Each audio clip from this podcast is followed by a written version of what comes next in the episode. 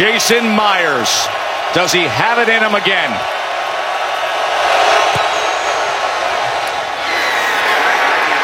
And Seattle has done it in a classic. And San Francisco suffers their first loss. And then there were none. The last domino finally fell last night as the Seattle Seahawks take down San Francisco 27-24 in overtime on Monday Night Football. Joe Tessitore with the call. Tanner Hoops with the Sports Pen. Glad to have you along this Tuesday afternoon. A Lot to get to today. We got a lot of football. We got some basketball. We've got Northern Michigan audio and quite a bit of it from today's press conference. All that more coming at you over the course of the next hours. Let's jump right into it. A really fun one last night. Monday Night Football saw the Seahawks fall behind 10 to nothing then take a 21 to 10 lead, then blow said 21 to 10 lead as the Niners find a way to get back into it. We saw two strip and score touchdowns, one for each team. I believe I have the audio from both of Joe Tessitore's calls. Let me let me play that quick. And he is take ball is out, and Clowney's got it, and Seattle's on the board. Just like that, things can change so quickly. Jarran Reed forced it out. Clowney scoop and score. So that one happened first. That was midway through the second quarter, and it was Seattle's first score. So it was 10 to 6, 10 7 after the extra point by Jason Myers. Jadeveon Clowney with the fumble return. DeForest Buckner would do it a little bit later, fourth quarter, and that got San Fran within one score. Play action off of this on second and seven, and they get to him, and they do so by bringing Williams, and then the ball comes out. And picking it up is Buckner. And we've got a San Francisco touchdown. DeForest Buckner. Great football awareness. That game lived up to the hype. That was one of the best primetime games that we've had maybe since last year's Monday night 54 51 shootout, Rams and Chiefs. Either way, what did we learn from last night? We have 10 weeks in the books. What do we know about the NFL? What can we say with a reasonable amount of certainty? Well, first, let's start with this. ESPN, the mothership, came out with the latest NFL power rankings. The top 10 look like this. New England has the top spot. San Fran is at number two. Baltimore number three. Seattle surges up to fourth and Green Bay is fifth. Six through 10, New Orleans, Minnesota, Houston, Kansas City, and Dallas. I want to know how Dallas is still in the top 10 in these power rankings. I know I'm questioning the mothership, but how is Dallas still in the top 10? They're going to be a playoff team by default. I said a couple weeks ago, was it, that the Cowboys will get in as the NFC East champion. They'll be the champions of a bad division. But there are five teams in the NFC alone that are better than them. San Fran, Seattle, Green Bay, New Orleans, and Minnesota, in no particular order, are all better than the Cowboys.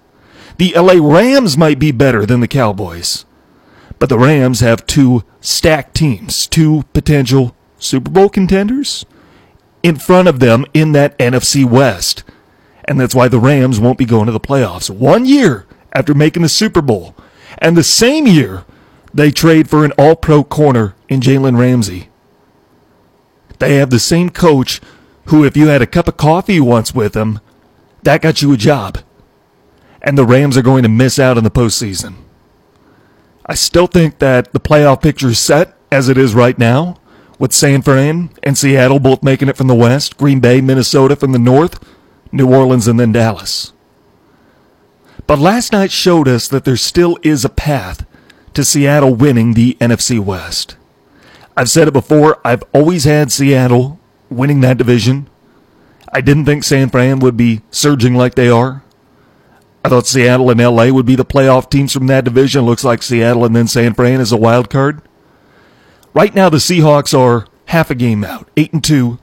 San Fran's eight and one, and they play each other again in Seattle. To me, the Seahawks are still the best team in that division because they're the most complete team. San Fran did the right thing going out and getting somebody like Emmanuel Sanders. I think a lot of teams should have made a move like that. I think the Packers very well could have made that move and they would have been better off for it. But instead, the Niners are the beneficiaries. So let's talk about the MVP race. What did we learn last night? Russell Wilson put on a show, and to me, it's a two man race between Russ and Lamar Jackson. with Aaron Rodgers waiting in the wings, Christian McCaffrey waiting in the wings. That's probably the top four. But to me, there's a clear and obvious top two. And I said a few weeks ago that as fun as Lamar Jackson is, he's not winning MVP.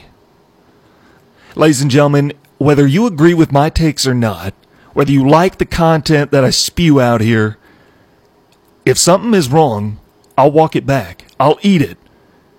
I'm not going to be somebody who's stubborn, can't change perspective, and I will walk something back. And I'm ready to walk back on my Lamar Jackson isn't going to win MVP take because he's continuing to elevate his game. Lamar Jackson very well could win MVP. Say, I'll be honest with you. I'll be honest with you. I'll be real. You may not always like what I say, but you know I'm going to be real with you. I'm not going to do a character. I'll be real and I'll be honest. And I can admit that there is a legit chance Lamar Jackson could win MVP. I didn't think so a few weeks ago. I do now. In fact, if I had a vote, I don't, but if I had a vote, I would vote for Lamar Jackson right now over Russell Wilson. I did a really informal, unscientific Twitter poll asking my followers who they would pick for NFL MVP 10 weeks into the year. 41% of the vote, the most popular answer, was Lamar Jackson. Lamar Jackson is the popular pick for NFL MVP. 41%, 30 went to Russell Wilson. 24 went to other. Aaron Rodgers got 5% of the vote. Christian McCaffrey still got to be in the conversation. What he's done for Carolina, keeping them afloat. Well, if you talk about valuable, he's pretty much the definition of it. Valuable. Because he has been the Carolina offense, taking over the role as the best offensive player, but you think about what Lamar Jackson has done in Baltimore. Isn't that the definition of valuable? He was doing it last year. He went six and one as a starter, got Baltimore into the postseason, and now he's taken that team and his game to another level. Lamar Jackson is embodying what it means to be the most valuable player on your team and maybe in this league maybe he will rightfully get recognized as the most valuable in this league. I think he should. I think he should. So if Lamar Jackson does get this award, let's speculate and say Lamar Jackson is this year's MVP. We fast forward about seven weeks. What precedent does that set? Because so often you see coaches draft a guy, a pro style guy, and think you could plug him into any system. They're such a good coach, their system can't fail you could put any half decent JV quarterback into that system and it would not fail because they're schemers. They're just that brilliant of a head coach. Freddie Kitchens thought he could do that with Baker Mayfield. Adam Gase, quarterback whisperer, thought he could do that with Sam Darnold. Pat Shurmur thought he could do that with Daniel Jones. And really, the only coach whose system will work without fail is Belichick and there's only one Belichick. But John Harbaugh set a new precedent, and it's such a simple idea, such a novel concept. Let's get an offense tailored to our quarterback. I'm not going to draft a guy who did not win the Heisman Trophy because of his passing ability and then plug him into a pro style offense, the same offense that had Joe Flacco run and expect him to be successful. Lamar Jackson's skill set vastly different than Joe Flacco's predecessor in Baltimore. And John Harbaugh had to know that. And I don't think he gets enough credit for the innovative work that he's done, for the way he schemed as a head coach, for the job that he's done shifting and molding an offense tailored to the strengths of his quarterback. It's such a novel concept. Design your offense around your quarterback. Don't try to fit a square peg in a round hole. I don't know if it's hubris, it's pride, but so many of these coaches will not conform to their quarterback strength. I don't know why that's a hard concept, but John Harbaugh schemed and designed a whole new offense tailored to his quarterback skill set.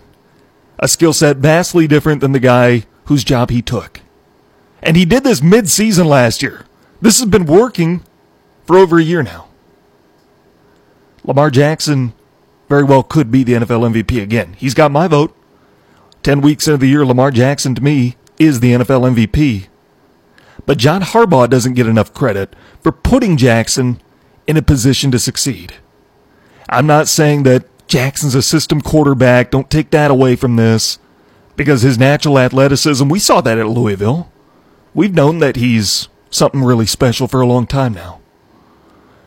But John Harbaugh put his quarterback in a position to succeed. What's more, the general manager, the front office, all on board with it as well. You have a guy who doesn't have a flashy arm. He's not going to chuck it 70 yards down the field. So what do you do? You go out and you sign Mark Ingram and you load up on tight ends.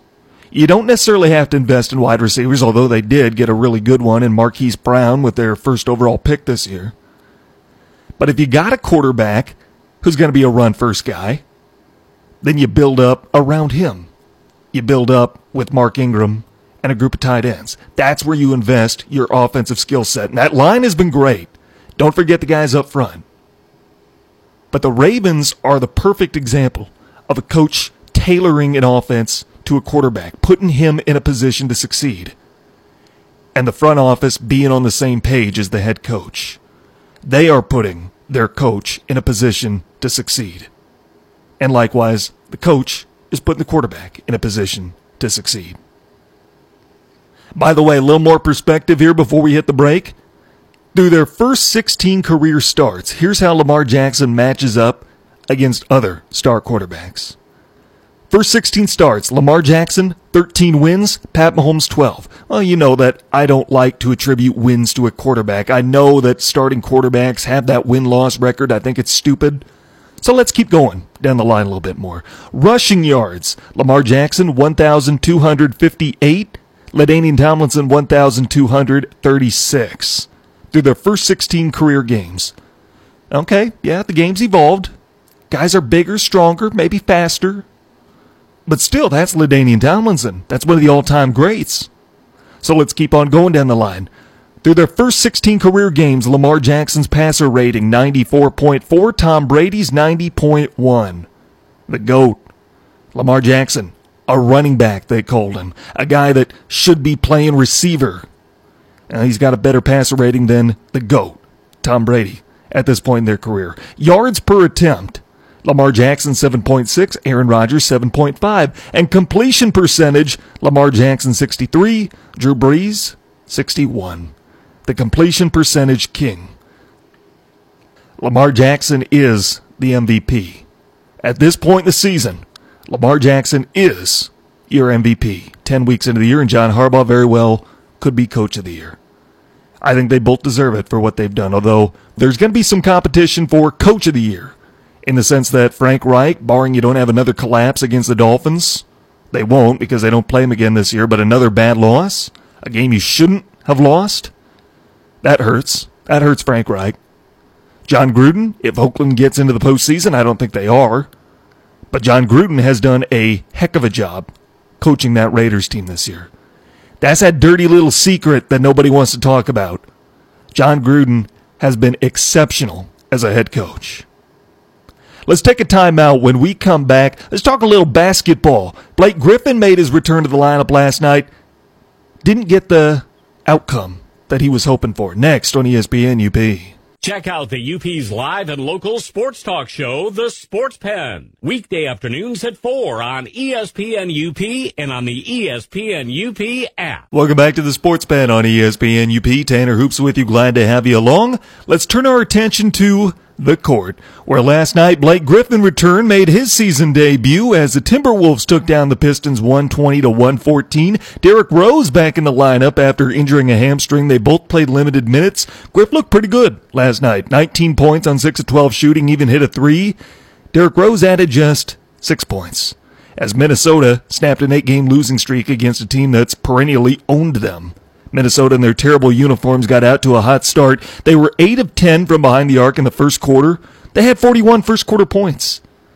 The Pistons were dead in the water from the beginning because Minnesota just laid it on them early on. Never seemed to cut into that deficit. Now, the Pistons are a team that I thought would be a playoff team. I thought they would go 41 and 41. I'll stick with that. They're 4 and 7 to start the year, but it's too early for me to say they're not going to be a playoff team or they're not going to be a 500 team. So I think the 8 seed 41 41 same as last year. I think that's pretty reasonable. But they do have a problem. They do have a problem. Tony Snell is playing major minutes for them. And there's nothing wrong with Tony Snell but there's a reason that he's no longer with the Bucks or that he was never seeing the floor with the Bucks. And if you want to elevate your game to play at that level, needless to say, you can't be doing that with Tony Snell. I don't care how good of a coach Dwane Casey is, and I think he is one of the best coaches in basketball, but the cupboard's just empty. The cupboard's empty. And you got to be thankful, if you're a Pistons fan, despite all of that, that you're not going through what the Knicks are putting their coach through right now. The Knicks are going to nick because it's been reported Stephen Mills, general manager, is laying the groundwork to fire head coach David Fizdale. You've got empty cupboards for the most part in Detroit, New York. I'm not saying Detroit is a barren wasteland because they've got some all pro caliber players between Blake and Drummond. I really like what Luke Kennard has been doing. He's not an all pro, but I like him. New York is just a mess in every sense. And David Fizdale, a guy who was on the rise a couple of years ago, had options, is going to take the fall for it. The Knicks just continue to vomit all over themselves. James Dolan is the NBA equivalent to Dan Snyder. And David Fizdale, who I believe is a really good coach who's never had pieces to be successful with, actually, they traded his best player last year, is going to take the fall. David Fizdale may not last this week. They traded away Kristaps Porzingis, and I get it. He said he wasn't going to resign. You get what you can for him. For one, they could have got more. And secondly, you let your relationship with your best player, your former number four overall draft pick, get that fractured where he wasn't going to resign with you. That's how poorly mismanaged the Knicks are in their front office, and that won't be changing anytime soon. So no matter what your situation is, be thankful you're not a Knicks fan, a Washington Redskins fan, because there's not a lot of hope with those franchises. There's no reason to be hopeful going forward. I, am not going to put the Cowboys in that category, eh, but people say I'm hard on the Cowboys. I do think they're a good team. I think they're an above average team. I think they'll be a playoff team. But I tell you what, you just lost on your home field to another pretty good team, a team that I wouldn't say Minnesota and Dallas are comparable, but both will be playoff teams. And you had your quarterback playing the game of his life going up against a team without their best cover corner, without their best run stopper, and without their best wide receiver. And you still lose because that puppet that's masquerading as a head coach on the Dallas sideline is not going anywhere. That's Jerry Jones' guy, and he's going to get him into the playoffs this year. That'll be enough to retain Jason Garrett, whose play calling down the stretch Sunday night was just atrocious. But getting back to the matter at hand, which is the NBA, David Fizdale is going to be out of a job, maybe by this week. And it's not his fault. He was never given a roster to win never had the tools to be successful in New York. And that's his fault? We know it's not. James Dolan and Steve Mills don't. If you want an idea of how poorly mismanaged this Knicks team is and why there shouldn't be hope for them going forward, here's your stat of the day. In the last 14 months, the New England Patriots, a football team, they play a 16 game schedule as compared to 82 in the NBA. The Patriots have played 28 games and they've won 22. The Knicks have played 92 games and won 19. In the last 14 calendar months, the New England Patriots have more wins than the New York Knicks, 22 to 19. That's why there's no hope going forward for the Knicks. Doesn't matter who's going to be their head coach and who's going to want that job. If you're an established head coach, why would you think that job looks attractive? If you're a guy who can coach in the NBA and do a good job with it, why would you want to put yourself in that situation? If you're an up and comer, a successful assistant coach, you just saw what happened to David Fizdale. That was his path, and now he's the fall guy. If you're a successful college coach, you know you're going to get your shot in the NBA. You don't want that to be your first taste of NBA action. Will somebody take that job? Sure, because you're coaching in New York. But the state of the Knicks is not going to improve anytime soon. They swung and missed on getting the two major free agents, Kyrie Irving, Kevin Durant. They never had the opportunity to get Zion Williamson. And the Knicks are going to continue being as atrocious as ever before. Let's take another time out. Let's hear from the MHSAA. When we come back, we'll talk a little Northern Michigan. I've got some Wildcat audio for you next on ESPN UP. Reading Railroad, Sideline Patrol, and a good example of a bad example. It's all next on This Week in High School Sports, powered by Michigan Student Aid, Michigan's go to resource for student financial aid. Hi again, everyone. I'm John Johnson, and welcome to This Week in High School Sports. If you really know your railroads, the original was pronounced Reading for its Pennsylvania roots. But those of us who just know it from playing Monopoly, we usually call it Reading like the town in southern Michigan near where our southern border intersects with Ohio and Indiana. And this year, the Reading Ranger football team is racing down the tracks again, led by two-way lineman Nick Affolder. The MVP of the Big Eight Conference, foot three, 300 pound Affolder, has the defending Division Eight champions in the regional finals this weekend against Adrian Lenawee Christian, and he's a force to be reckoned with. We have not any offensive, defensive lineman been uh, league MVP before. He works extremely hard. You uh, look at him, that's not the first thing you would say is, boy, is he in great shape, but he is. I mean, he's 307 pounds. He's a big boy, but he's just competitive. Head coach Rick Bailey the multi-sport Affolter carries a 4.0 grade point average, is a class officer, and a leader in his school's Fellowship of Christian Athletes chapter. You can read more about Nick Affolter on the second half page of the MHSAA website and watch Reading Against Lenawee Christian live this Friday night at 7 on MHSAA TV. Our game balls this week go out to Allen Park running back Nico Tiberia, who ran for 253 yards and two touchdowns on 19 carries in a football playoff win over Riverview last week. And the girls volleyball team at Jackson Northwest captured its first district title since 2001 with a 3-2 victory over Okemos. Brookline Bevier with 16 kills and Henley Slay with 15 paced the Mountie attack. Back with more in a moment. You're listening to This Week in High School Sports. Need money for college? You need My Student Aid. My Student Aid is the go-to resource that helps Michigan families find money to pay for college.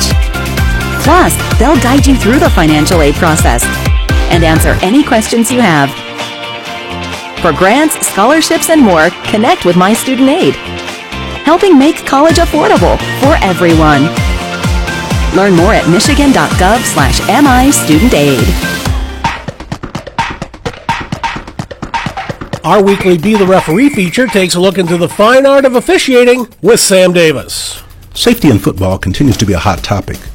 We have previously talked here about rules that improve player safety. Today we're going to focus on the adults, specifically coaches and officials that work at the sideline area just in front of the team box. The rule requires that from the time just before the snap until the end of play, all coaches and team personnel must be completely out of the six foot safety zone located in front of the team box at each sideline. This then gives the official plenty of room to work unimpeded in either direction. Now, as soon as the play ends, coaches can move into the area to instruct their players or to send in the next play and then move back prior to the next snap. Thanks, Sam. You can be a referee. Go to the MHSAA website now to register. I've often said that the coach is the most influential individual when it comes to how his or her team and their fans behave at a game. A head coach ejected during an event recently got others so worked into a lather that an assistant was later ejected. The head coach got back on the playing surface after the game and contacted one of the officials while pursuing them, and fans broke into the officials' locker room as there was no security provided to them by the host school. The ejection was based on personal comments towards the officiating crew, which is a point of emphasis to prohibit in Michigan this year, and this coach, frankly, should have been tossed earlier. Now, disagreeing with officials is as old as sport itself, but it can be done without making it personal and without provoking those on the bench, on the playing surface, or in the stands. Allowed to go on too long, however, you're bound to get problems like this, which I've seen too many times over too many years, and all of which were unnecessary. So, as we head into championships in a variety of sports over the next few weeks, let's all keep sportsmanship at the forefront. But I especially challenge those who lead our teams so that we don't have another good example of a bad example. You've been listening to This Week in High School Sports, powered by Michigan Student Aid, a production of the MHSAA Network. Thanks for joining us, everyone. I'm John Johnson. We'll see you next time. Check out the UP's live and local sports talk show, The Sports Pen. Weekday afternoons at 4 on ESPN UP and on the ESPN UP app. Welcome back, Tanner Hoops with you. Glad you're along this Tuesday afternoon. Here's your Sports Center update. New York Mets first baseman Pete Alonso and Houston Astros first baseman Jordan Alvarez have each been named Rookie of the Year in their respective leagues. The Canadian television network Sportsnet has fired longtime Hockey Night in Canada broadcaster Don Cherry following controversial remarks made on air this weekend. And finally, the Miami Heat have suspended Dion Waiters for 10 games after he was caught eating a THC infused gummy on a team flight. There's a lot we can get into with that update, and I would go pretty in depth into that if we didn't have Northern Michigan audio to get to. I tell you what, I want to know what kind of gummy it was. Like if it was a worm, a bear, I don't know. But it was press conference day at Northern Michigan. I've got audio for you from hockey, football, and both basketball teams. Let's start on the gridiron, though, where Kyle Nystrom saw his group fall to Saginaw Valley State on senior day. It was a tough one from the get go. Saginaw got out to a hot start and they ran away with it. Coach was asked at what point did he feel it started getting out of hand? Probably the second score. First of all, it was funny because we had a head coaches meeting last week and Grant went first and and he said, We're winning, we're scoring, but we're not defending well. And then I talked next and I said, We're not winning, we're not scoring, but we're defending well. And then Saturday came, it showed up. We didn't defend well. We played awful on defense. And, um, you know, we just didn't match up with them where we had to match up with them. And, the, and the, they're a big RPO and Wildcat, or not Wildcat, but uh, but quarterback run team as a choice and an option. So whenever you add those elements, the RPOs and and the quarterback into the run game, well, there's an extra blocker in there. So you have to you have to play a little bit thin in the back end in order to secure all the run fits. And if you do that, which you have to do, you have to stop the run. If you don't, they're just going to hand it off and keep rolling and doing those things, and you're going to have to you're going to have to, you know, double gap things and, and win one on twos as far as the defensive players are concerned. And we're not that, that kind of defense, not yet. And so it forces you to, to, to play a lot of hats down in the gaps and, and go man match concepts on the back end. And we, we couldn't handle them. And then when we did thin out and, and, and played more coverage, softer coverage where we could help them, then they just ran the ball on us. So in order to stop those kinds of offenses, your secondary has to be able to win for you on one-on-one matchups, and their wideouts were, were really good, and we couldn't we couldn't cover them when we need to cover them.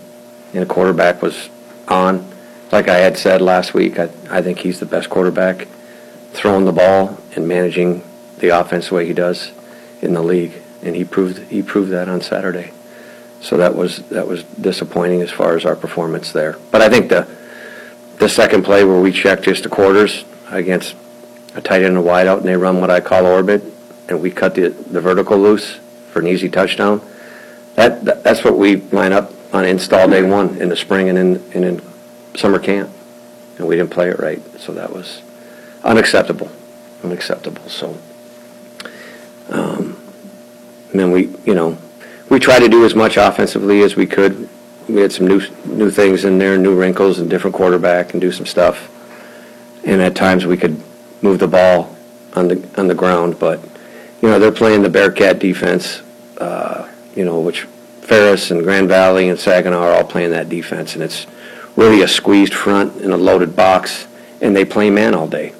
So like there's the difference between what those teams can do compared to what we can do.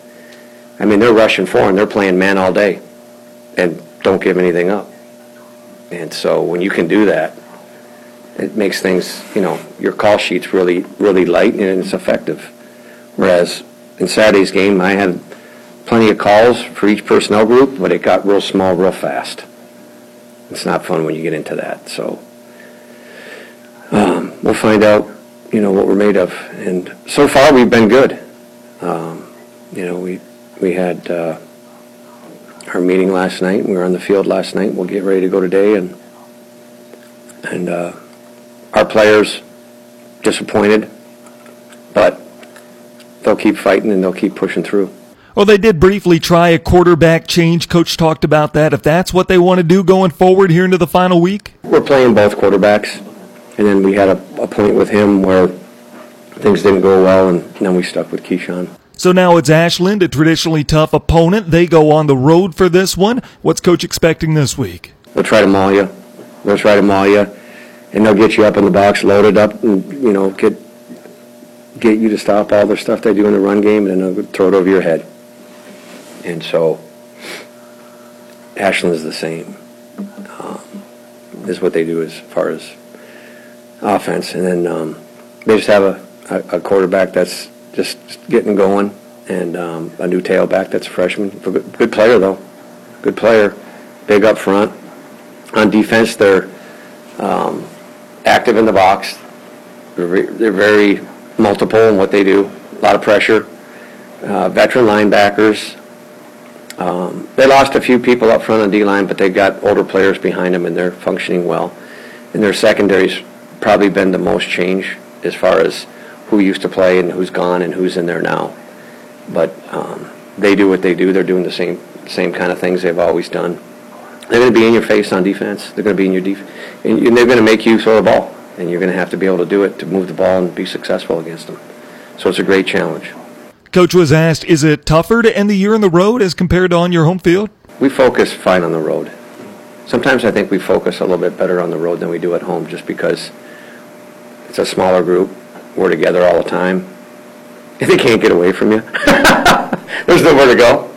And so um, I look forward to the trip. Look forward to the trip. Look forward to the game. And um, let's go find a way to win. Kyle Nystrom, head football coach at Northern Michigan, at his weekly presser earlier today. Let's move over to hockey. Grant Potulny stopped by talking about the weekend series with St. Cloud and looking ahead to Alaska this weekend. Well, coach said last week that scoring wasn't much of a problem for his guys, but they weren't defending very well. Does he still feel that way? Yeah, and probably not playing defense is maybe not the proper way for me to put it, but you know, and I go back even when I was a player. As an athlete, you you evaluate your performance on number one, do you win or lose a game, and then number two, what's my individual success within that game. Um, I've been on teams where we were really good. I've coached teams that have been really good. Um, you sometimes when the coach is telling you things and you're winning, um, it doesn't resonate as well as it does when you have disappointment. So um, you know, that's the first part of it. The second part of it is um, the offensive side of, you know, most sports, I guess mine in particular, is done in recruiting. You know, you, you, you don't find, you don't turn a two goal scorer into a 20 goal scorer. Um, you find those guys in recruiting. Um, areas that you can improve as a coach is the defensive part of your game, and um, so that, that that's the good part. Um, but we do have to get that side of, of the game figured out. And part of that, I think, is practice. I mean, the offensive categories, if you look at our team, you want to be in the top 20. In, in, in all offensive categories, we're in the top seven or six, or power play, goals for, things like that. But we practice those things with a purpose. When we get to the other side of the puck, sometimes I, I feel like the, you might get 85% of, of the, the 100% effort. So, um, you know, now I think we have their attention. So hopefully we get 100% on that side of the puck, and um, you know we can af- we can affect uh, you know the outcomes in the game with some coaching. Coach hinted that maybe the guys started getting a little complacent, thinking the scoring's just going to be there, and it wasn't at times this weekend against St. Cloud. Friday was probably a wake up call. I don't think we're nearly competitive enough. Um, we didn't start on time you know, and, and you kind of you got to understand the situation of every team too, and they were a little bit of a wounded animal. Um, you know, we talked about. I figured their coach is going to be ornery. Uh, he definitely was, and their players played like it. So, um, you know, I, I think we missed an opportunity there. Um, you know, to just to to get into the series, and it almost took us till Friday night when we got the power plays to get into the series. Um, even though we were down in, in game two, um, we played a much better game. Uh, I think they were opportunistic in some opportunities. Uh, we hit three pipes. So, um, yes, we had to score three in the third to get it to overtime, um, score four goals, but uh, I thought we played much better Saturday. Friday night after the game, Griffin Loughran said they played well for about 10 minutes in a 60 minute game plus overtime. Did coach feel that way? We executed better for 10 minutes. Um, I thought we played hard, you know, and at the end of the day, you know, I do think we have enough athletes that when we have the right mindset, our execution will be there most nights. Um, probably Saturday we didn't execute as well as we should have or could have to start the game, um, but we did in the third. Now, for this Northern squad, scoring isn't a problem. The numbers are about top 10 in almost every offensive category across the board. Coach is pleased with how the offense has been working for the most part. Yeah, I mean, we're almost scoring four goals a game. And, you know, if you look historically after at the previous couple seasons, we, we I mean, we, we, give it, we gave up 2.4, 2.3. Um, you know, that's when the math really works if you're down at 2.2, 2.3, and you're up at four, you're going to win a lot of games. Um, you know, and that's you know partly because of the emergence of those sophomores. You know, Griffin and and Vinny and um, you know Lovin's done a nice job. Um, you know, I think we're getting some offense from our decor, so um, you know that's been a huge factor in why we can generate offense. Scary moment at the Berry Event Center Friday night when a pane of glass shattered, causing a slight delay it almost helped Northern in a way, though. It gave them a chance to hit the reset button and come out a little bit stronger. You know, we were fortunate that the, the glass broke because it gave us a chance to reset. Um, and then you, you know you got a chance on the on the five minute major to, to majors to reset too and, and make a few plays. So um, that was probably fortunate because we were kind of hanging on. You know they were um, you know they were coming in every game. There's going to be ebb and flows of the game, and sometimes you just kind of got to get through a little push by them. But um, I think their big push was just about to start, and um, probably a fortunate time for, for us to have a, break in the game. It's the most popular question people want to ask Coach. I dare you, next time you talk to Coach Potulny, ask him what question has been asked to you the most. I guarantee it's this one. Are you any closer to making a decision as far as who is the number one goalie going forward?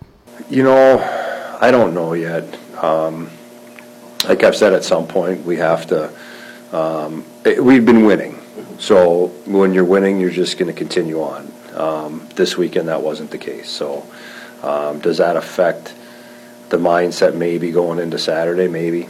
Um, you know, but again, it's based on lots of other factors too. Um, I, I don't think one performance, good or bad, based on what they've done to this point, is going to affect, you know, the, their playing time the rest of the year.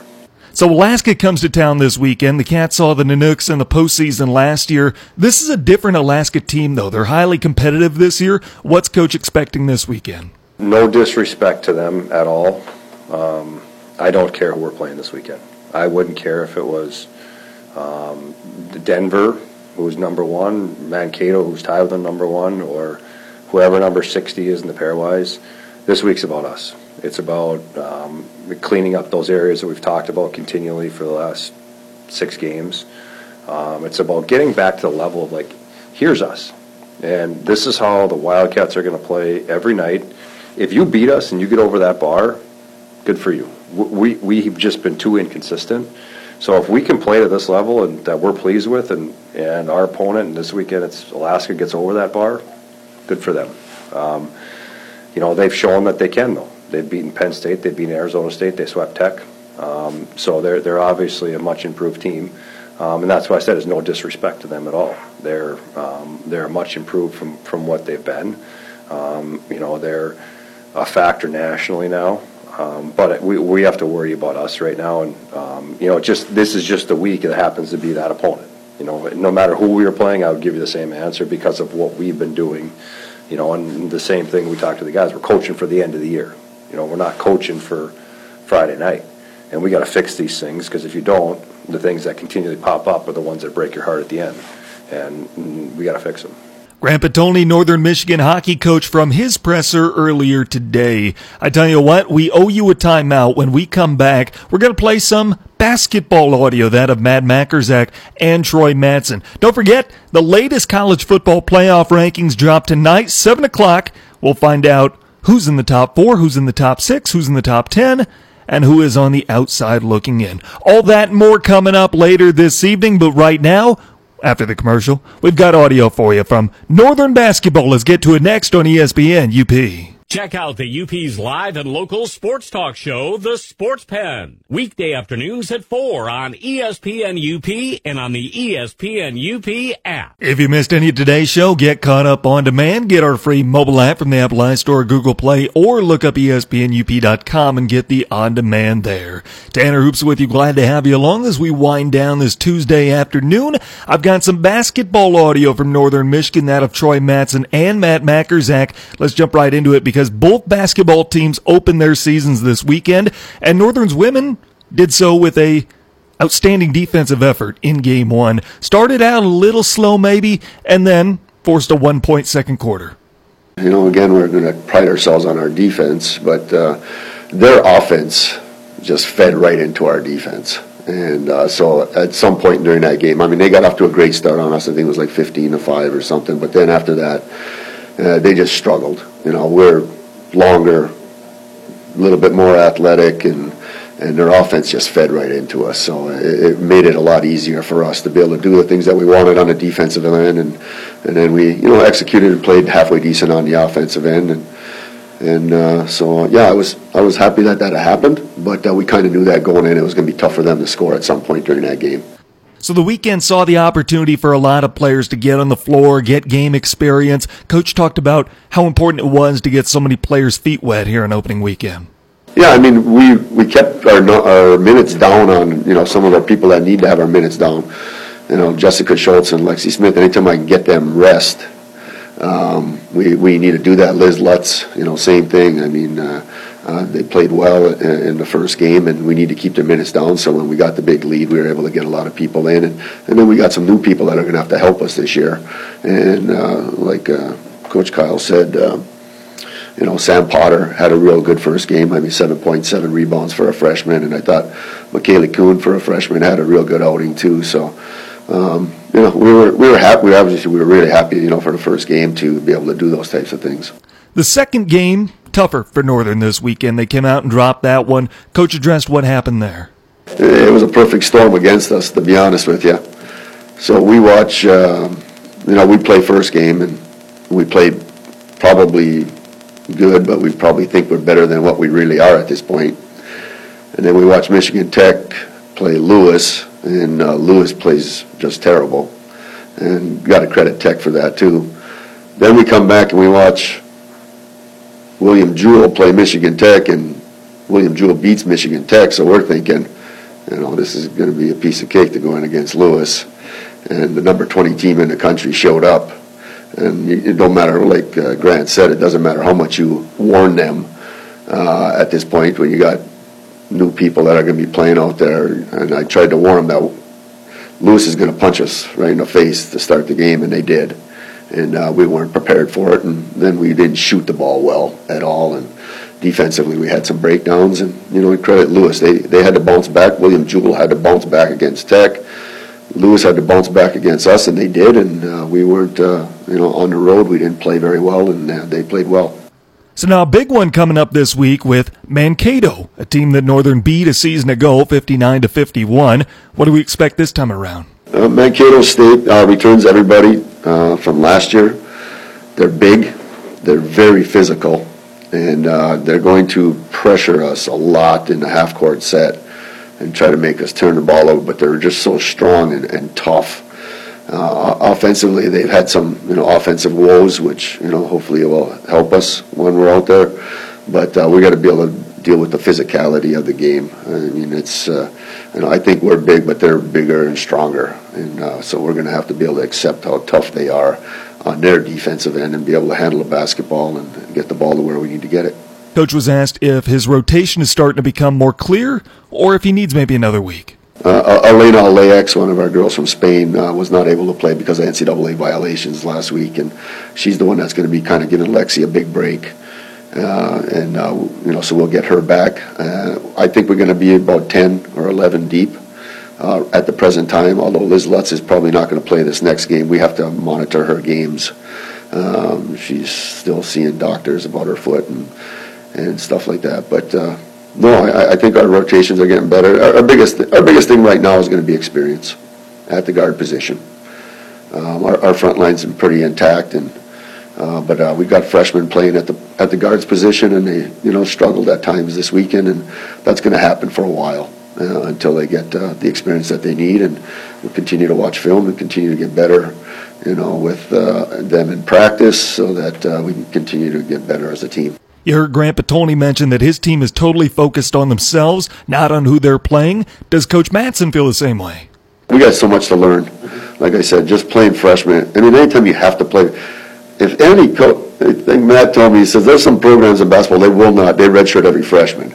You know, we're just in a position that we have to play two or three freshmen right now, and they just got, it's such an adjustment for them. They just don't understand, you know, as great of players as they are in high school, when they get to this level, they don't understand it. And Grant was talking about it. And there's two ends of the court here. You know, we might be pulling in 20 plus point scorers, but uh, on the defensive end in high school, they probably weren't asked or demanded to play defense or understand it as well as they need to in the college level. And to understand that they have to play every second out there and not take plays off is really, really big. And uh, that's things that they'll learn. They're going to learn it. It's just a matter of, you know, how quickly will they learn it so that they can help us win basketball games. Troy Mattson, women's basketball coach at Northern Michigan. Let's turn it over to the men's side of things where they split on opening weekend. Matt Majerczyk gets his first victory on the Northern bench. It was it was awesome. Um, my voice is still a little a little uh, shaky from from all the yelling and excitement during both games in different ways. But yeah, it was a really fun locker room afterwards. I think we talked about how much they've bought in, um, and it was really nice to see that rewarded right away. You don't know if it's going to happen. You know it's going to happen, but you don't know when it's going to happen. So it was nice to just have that first game um, kind of be validation for a lot of the things we've been working towards and working on. So it's definitely really exciting. So, like Coach Mattson, does Coach Majerczyk have an idea of what his rotation is going to look like, or you're going to give it a little more time? Yeah, I think uh, we were planning on going nine deep, and we ended up going eight deep, which which is fine. It was just a little bit game flow dependent. We were able to stay out of foul trouble, and um, you know mixed in some young guys with some returners, and kind of had that balance of of guys who had experience and guys who hadn't had experience, which I think is it was nice to have those older kids to rely on, especially that first game, um, who'd been through a lot of battles, and we didn't seem real nervous. We seemed pretty confident and comfortable um, considering it is the first game of the year and there's always nerves, I was I was impressed with just how the group seemed pretty um, confident in themselves and, and not too shaken by any of the big moments that came up. Northern drop game two, falling by 25. What happened in that one? Coach addressed it. The big thing for us was I, I was concerned about after the first game, with being the first year, getting a lot of uh, praise for our guys and even for us, I mean, we you know you get all these texts and calls about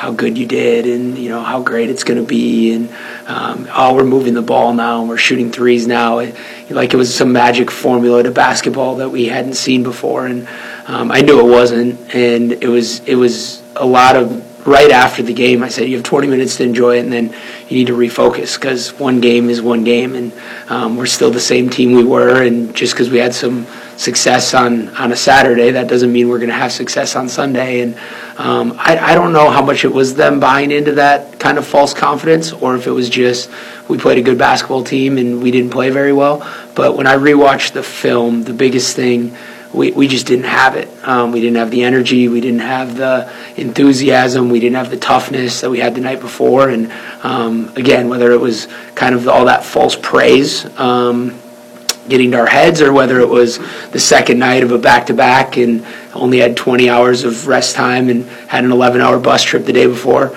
I don't know what it was. Um, I just know that it wasn't uh, acceptable for what we want to be and um, it won't happen again, at least to that level, as far as the energy and effort goes. It's one thing to play bad, but um, the energy and effort wasn't there, and, and that's just something that can't happen. So now, where is the men's focus? Is it totally on them, like the women's squad and the hockey team, or did they give a little look see onto the schedule and see who's on the other side? I would say the only difference in kind of where Grant's at in their season versus where we're at is we're still in that early season where and, and, a lot of coaches I think say early season we're going to focus on ourselves and need to get better day in and day out. I, I, obviously, all that's true. That's why it's the cliche. But in a lot of cases right now, we have to focus on our opponents because we need to guard stuff for the first time. Um, you, we've seen our offense every day, so if we had to play ourselves, we'd be pretty prepared. But we're seeing different offenses and different teams that we haven't seen maybe what they do day in and day out. So in practice right now, we are spending a lot of time on our opponents, especially trying to get our defense ready to guard against systems that might not be the same. And that was one thing that hurt us on Sunday, and I don't know if we were fully prepared. Is um, Lewis was an opponent that was very similar to who we are, and I thought we guarded their stuff very well because we see it every day. And then McKendree was very different, and I think that definitely hurt us a little bit on Sunday. So we need to do a good job of keep guarding against different actions than just what we see every day out of ourselves. And they have a big one coming up this weekend. Duluth coach spoke very highly of the Bulldogs. I think Duluth is a is a, a near national title contender. Um, I, am very familiar with that conference, having been in it for four years before coming here. I'm probably more familiar with those teams than I am some of the teams we're going to play night in and night out. But um, I think Duluth has a chance to be really, really special this year. They have. Um, uh, a Wisconsin Badger transfer starting at the center.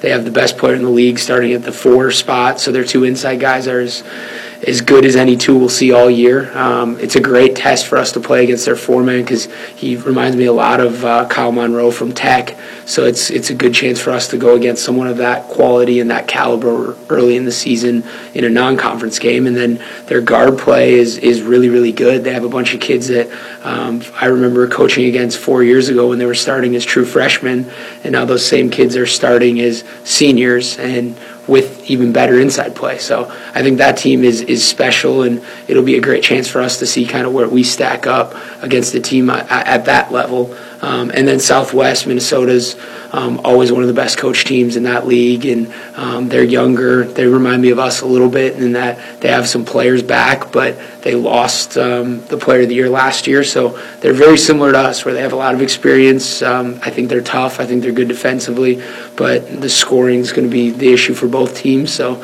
it should be kind of an interesting one on Saturday. Matt Majerczyk from his weekly presser earlier today. That's it for us. I appreciate you tuning in. Hope you enjoyed the show as much as I enjoyed bringing it to you. I'm back on tomorrow, same time and place, 4 Eastern, 3 Central. It's my hope that you join me. Until then, I'm Tanner Hoop signing off from ESPN UPWZ. I'm Ishpeming Marquette.